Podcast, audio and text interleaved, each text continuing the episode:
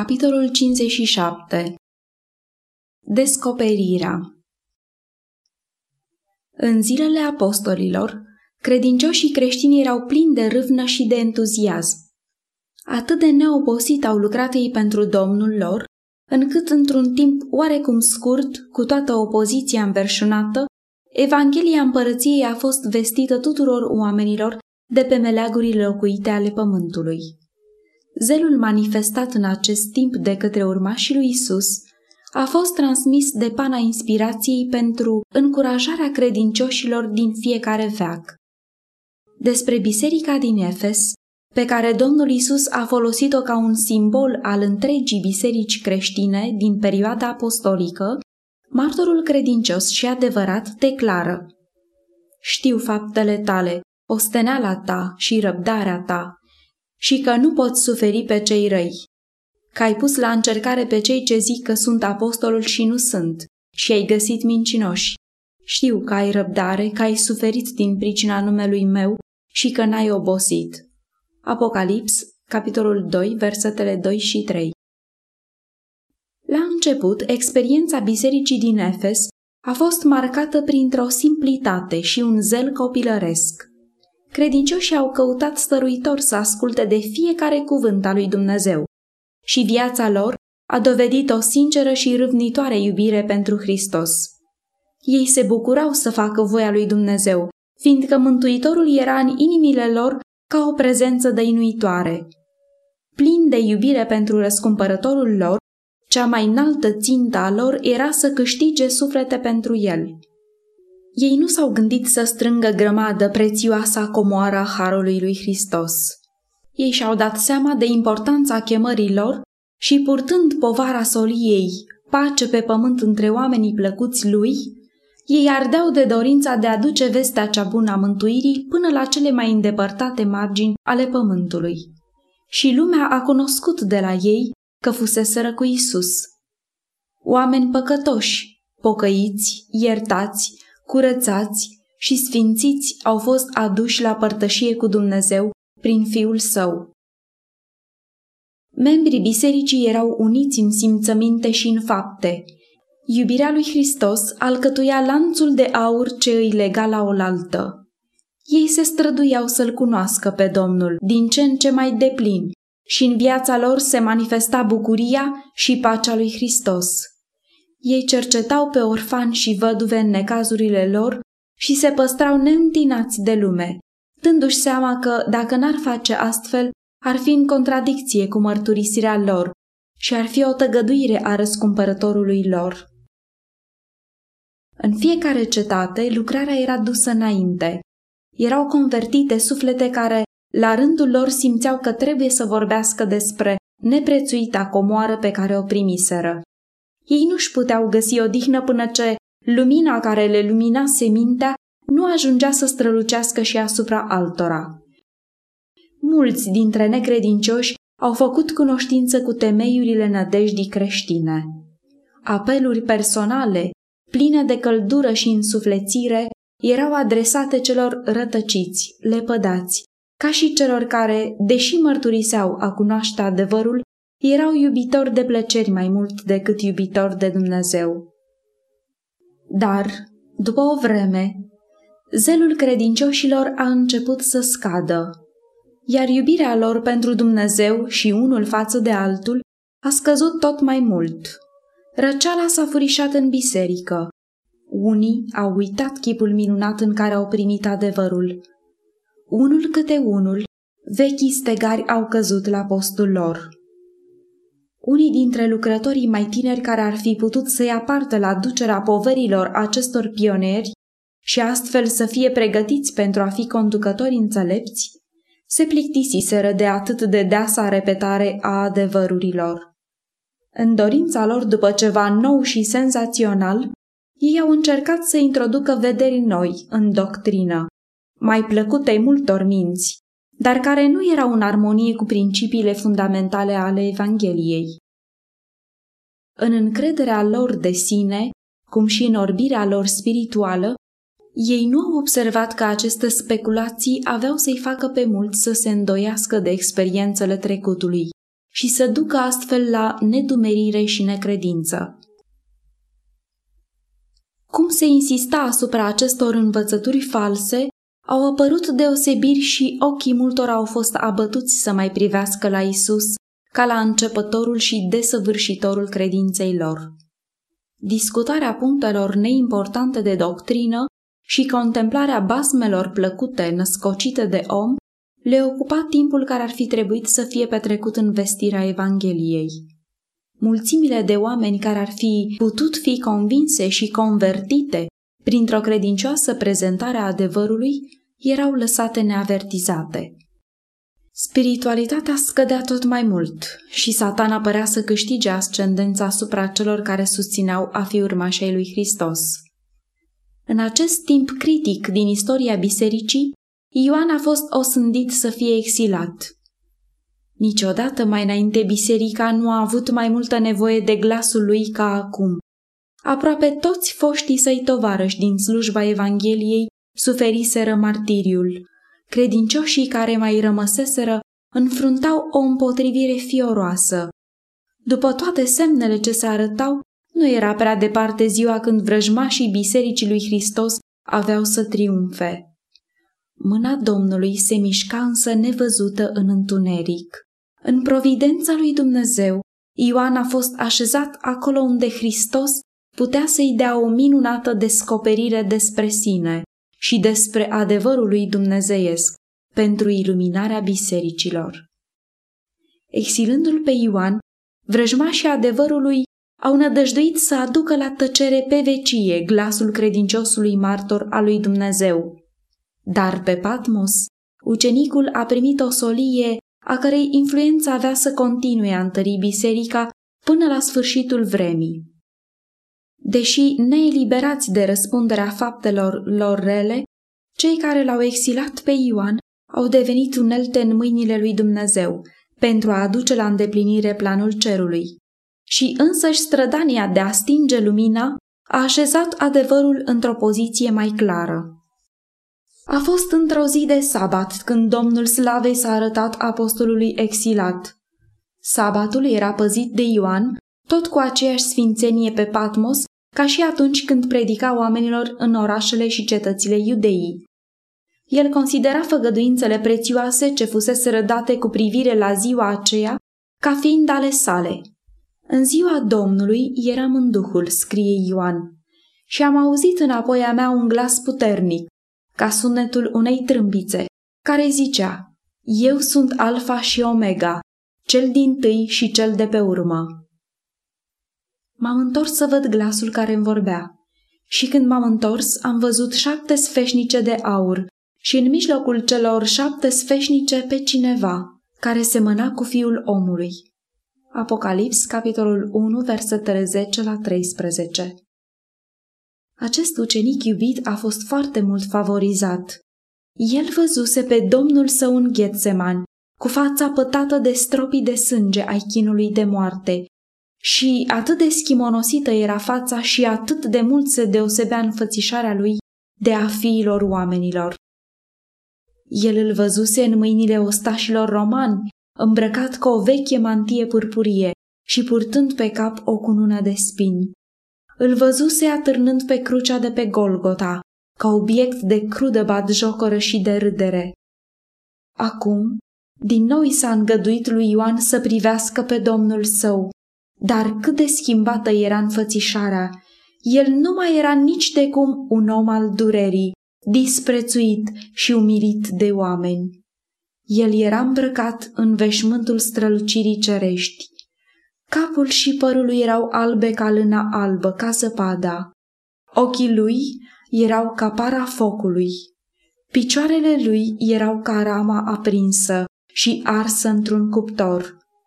Apocalips, capitolul 1, versetele 14, 15 și 17 Glasul lui este ca muzica unor ape, figura lui strălucește ca soarele, în mâna sa sunt șapte stele și din gura sa iese o sabie cu două tăișuri, în semnul puterii cuvântului său. Patmosul strălucește de slava Domnului cel înviat. Când l-am văzut, scrie Ioan, am căzut la picioarele lui ca mort. El și-a pus mâna dreaptă peste mine și a zis, Nu te teme. Versetul 17 Ioan a fost întărit spre a trăi în prezența Domnului său glorificat. Apoi, înaintea privirii sale uimite, s-a descoperit slava cerului. I s-a îngăduit să vadă tronul lui Dumnezeu și privind dincolo de luptele de pe pământ, să vadă ceata celor răscumpărați, îmbrăcat în haine albe. El a auzit muzica îngerilor cerului, cum și imnurile de triumf ale celor care biruiseră prin sângele mielului și cuvântul mărturiei lor.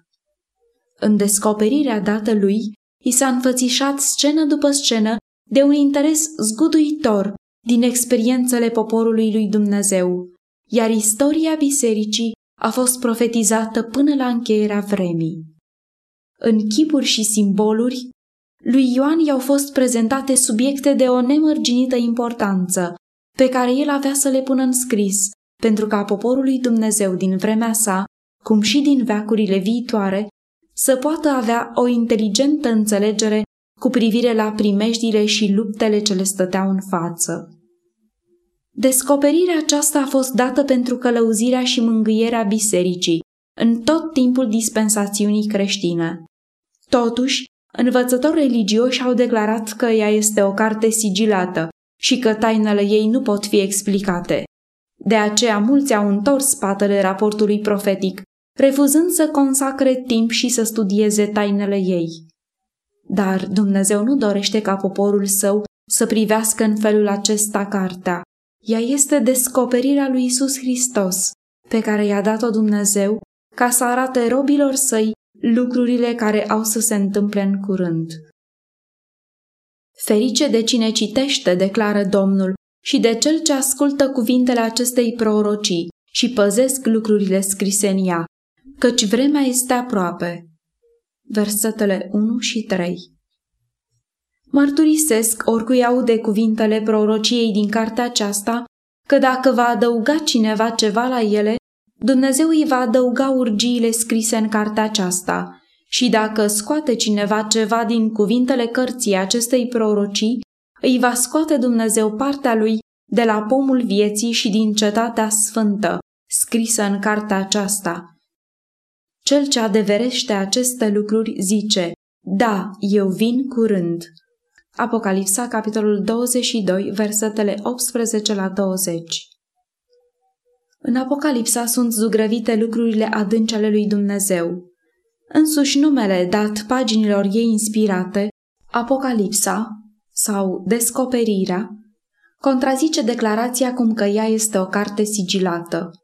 O descoperire este ceva ce este dat pe față. Domnul Isus însuși a dezvăluit servului său tainele cuprinse în această carte și planul său este acela ca ele să fie deschise cercetării tuturor. Adevărurile ei sunt adresate acelora care trăiesc în ultimele zile ale istoriei Pământului, cum și celor din zilele lui Ioan. Unele din scenele descrise în această profeție sunt în trecut, altele au loc acum. Unele ne aduc în atenție încheierea marii lupte dintre puterile întunericului și prințul cerului, iar altele descoperă triumful și bucuria celui răscumpărat pe pământul înnoit. Pentru că nu pot explica însemnătatea fiecărui simbol din Apocalipsa, nimeni să nu cugete că este inutil să cerceteze această carte în străduința de a cunoaște înțelesul adevărului cuprins în ea.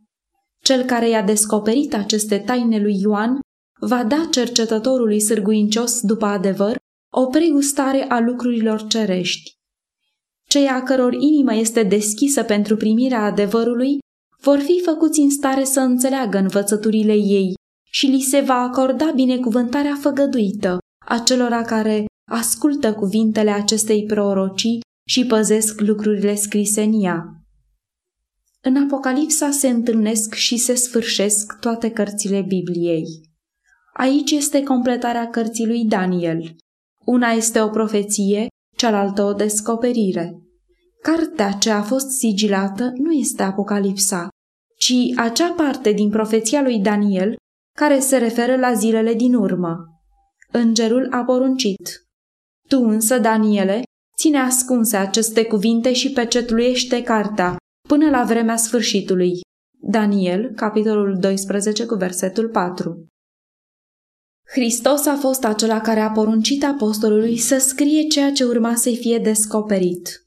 Ce vezi, scrie într-o carte, a poruncit el, și trimită celor șapte biserici, la Efes, Smirna, Pergam, Tiatira, Sardes, Filadelfia și la Odisea. Eu sunt cel viu. Am fost mort și iată că sunt viu în vecii vecilor. Scrie dar lucrurile pe care le-ai văzut, lucrurile care sunt și cele care au să fie după ele. Taina celor șapte stele pe care le-ai văzut în mâna dreapta a mea și a celor șapte sfeșnice de aur, cele șapte stele sunt îngerii celor șapte biserici și cele șapte sfeșnice sunt șapte biserici. Apocalipsa, capitolul 1, versetele 11 și 18 la 20. Numele celor șapte biserici simbolizează biserica în diferite perioade ale ierei creștine. Numărul șapte arată desăvârșirea și simbolizează faptul că soliile se întind până în vremea sfârșitului, în timp ce simbolurile folosite dezvăluie starea bisericii în diferite perioade ale istoriei lumii.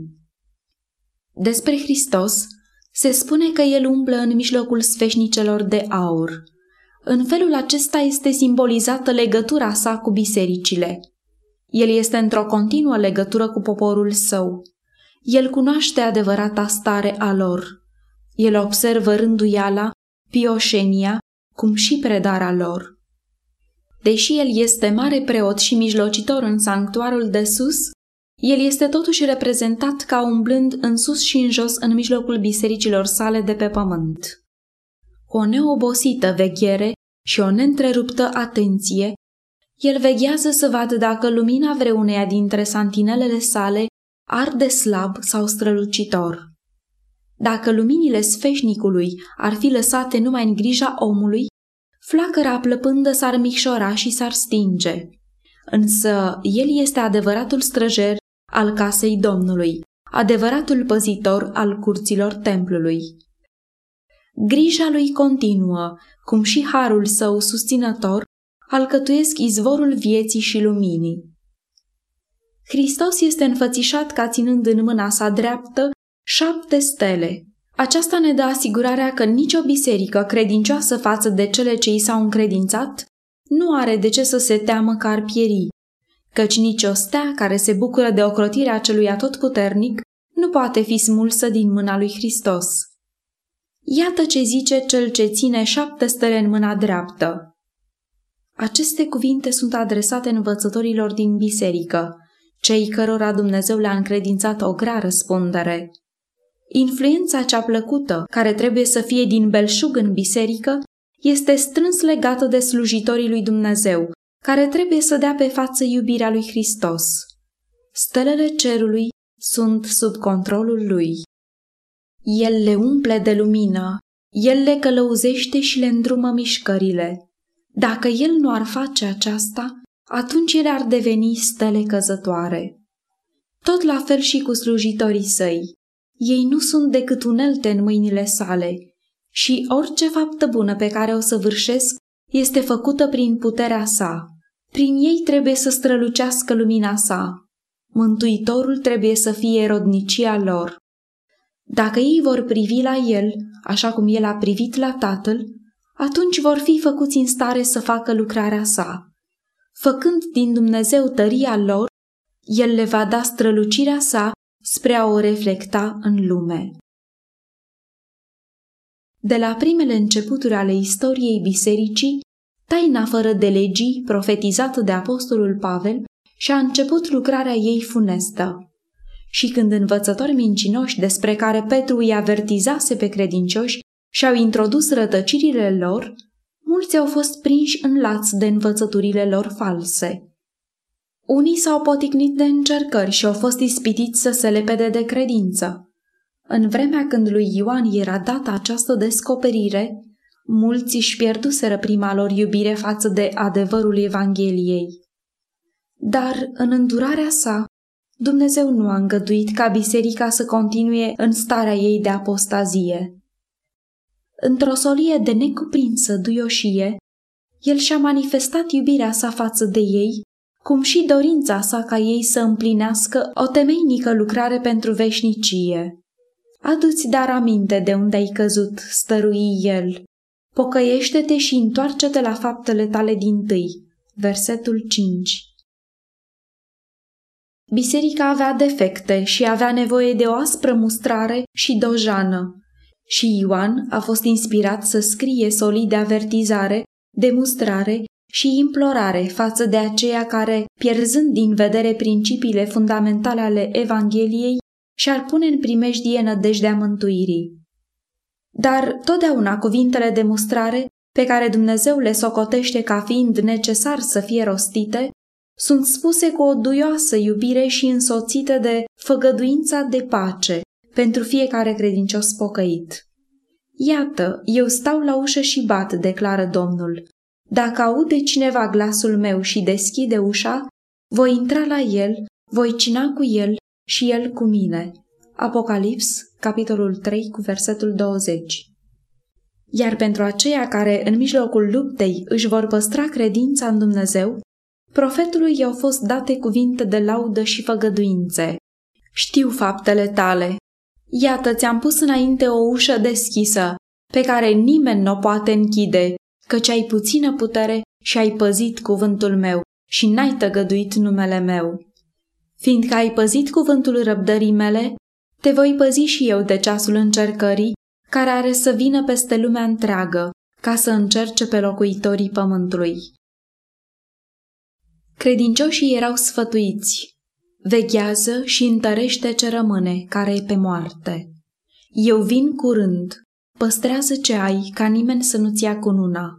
Versetele 8, 10, 2 și 11 Printr-unul care se declara a fi fratele vostru care sunt părtași cu voi la necaz, Hristos a descoperit bisericii sale lucrurile ce aveau să le sufere pentru numele său.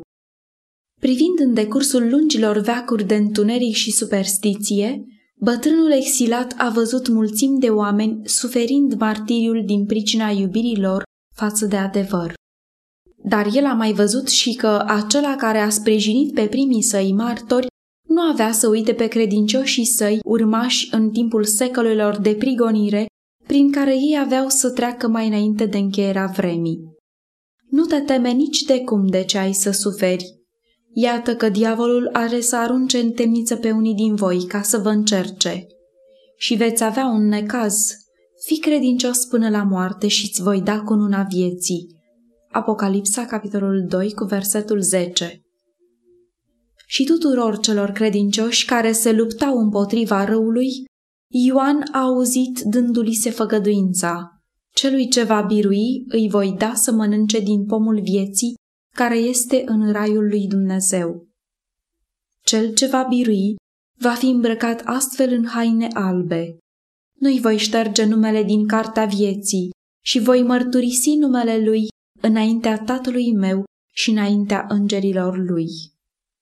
Celui ce va birui îi voi da să șadă cu mine pe scaunul meu de domnie, după cum și eu am biruit și am șezut cu tatăl meu pe scaunul lui de domnie Apocalipsa, capitolul 2 cu versetul 7 și capitolul 3 cu versetele 5 și 21. Ioan a văzut îndurarea, blândețea și iubirea lui Dumnezeu întrețesută cu sfințenia, dreptatea și puterea sa. El i-a văzut pe păcătoși găsind un tată în acela de care păcatele lor îi făcuse să se teamă. Și, privind dincolo de punctul culminant al marelui conflict, el a văzut cum în Sion stăteau biruitorii pe marea de sticlă cu alăutele lui Dumnezeu în mână și cântau cântarea lui Moise și a mielului. Apocalipsa, capitolul 15, versetele 2 și 3 Mântuitorul este înfățișat înaintea lui Ioan sub simbolul leului din seminția lui Iuda și al unui miel înjunghiat, Apocalipsa, capitolul 5, versetele 5 și 6. Aceste simboluri reprezintă unirea tăriei atotputernice cu iubirea jertfitoare de sine. Leul din Iuda, atât de îngrozitor pentru cei care leapă de harul său, va fi mielul lui Dumnezeu pentru cel ascultător și credincios. Stâlpul de foc care inspiră groază și mânie pentru călcătorul legii lui Dumnezeu este semnul luminii, al îndurării și al eliberării pentru aceia care au păzit poruncile sale. Brațul destul de tare ca să lovească pe răzvrătit va fi puternic ca să-l scape pe cel credincios. Oricine este credincios va fi mântuit. El va trimite pe îngerii săi cu trâmbițe răsunătoare și vor aduna pe aleșii lui din cele patru vânturi, de la o margine a cerurilor până la cealaltă. Matei, capitolul 24, versetul 31. În comparație cu milioanele lumii, poporul lui Dumnezeu va fi, așa cum a fost totdeauna, o turmă mică.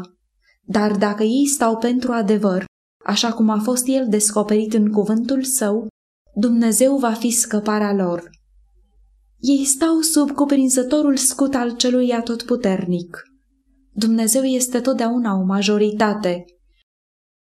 Când sunetul ultimei trâmbițe va pătrunde temnița celui mort și cel neprihănit va ieși afară în triumf, exclamând, Unde ți este biruința moarte? Unde ți este boldul moarte? Stând apoi împreună cu Dumnezeu, cu Hristos, cu îngerii și cu cei loiali și credincioși din toate veacurile, copiii lui Dumnezeu vor fi o majoritate zdrobitoare.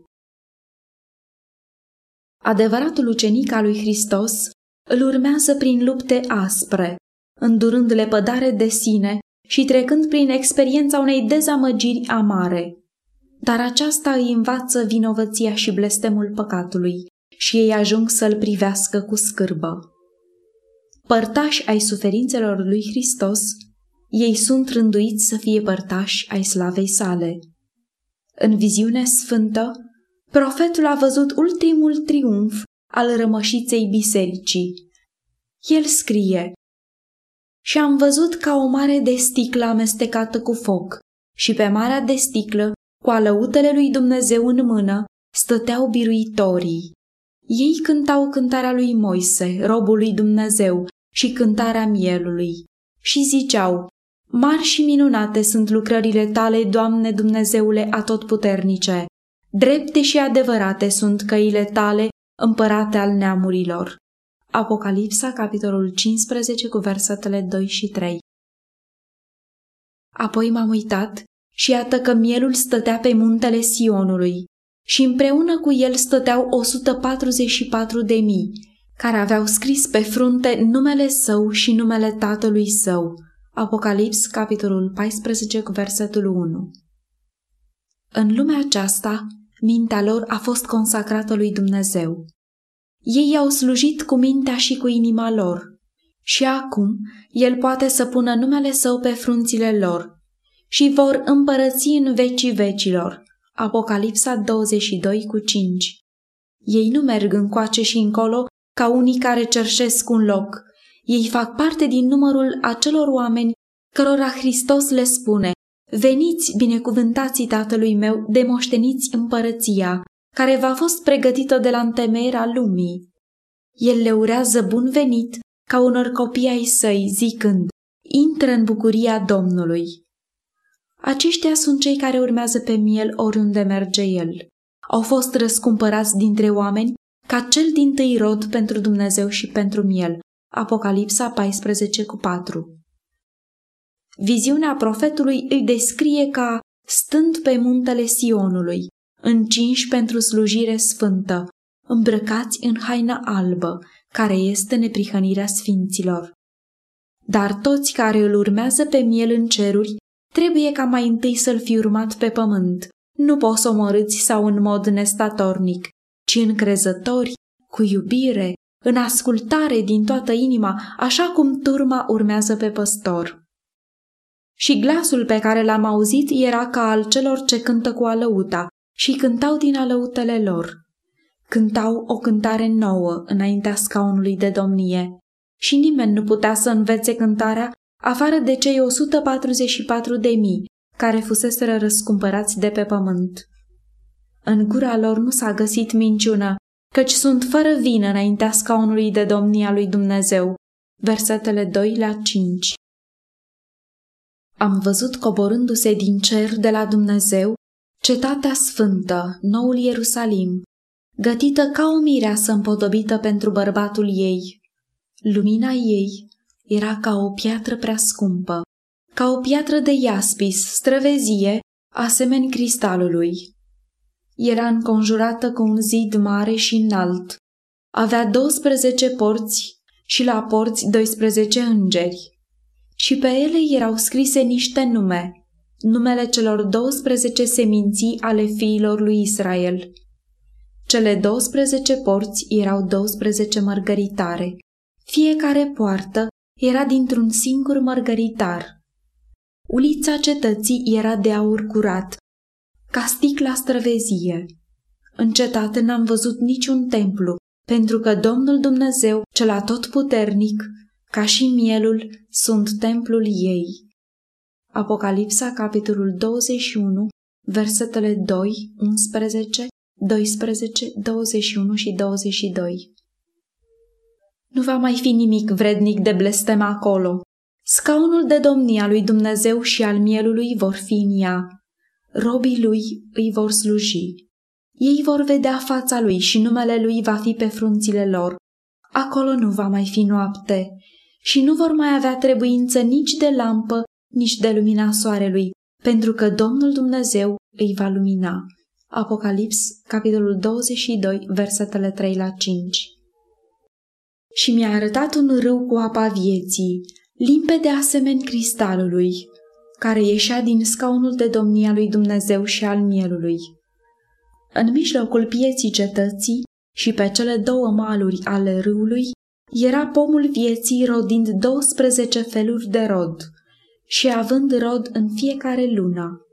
Și frunzele pomului slujesc la vindecarea neamurilor. Ferice de cei ce își spală hainele ca să aibă drept la pomul vieții și să intre pe porți în cetate. Și am auzit un glas tare care ieșea din scaunul de domnie și zicea, Iată cortul lui Dumnezeu cu oamenii. El va fi cu ei și ei vor fi poporul lui și Dumnezeu însuși va fi cu ei. El va fi Dumnezeul lor. Apocalips, capitolul 21, cu versetul 3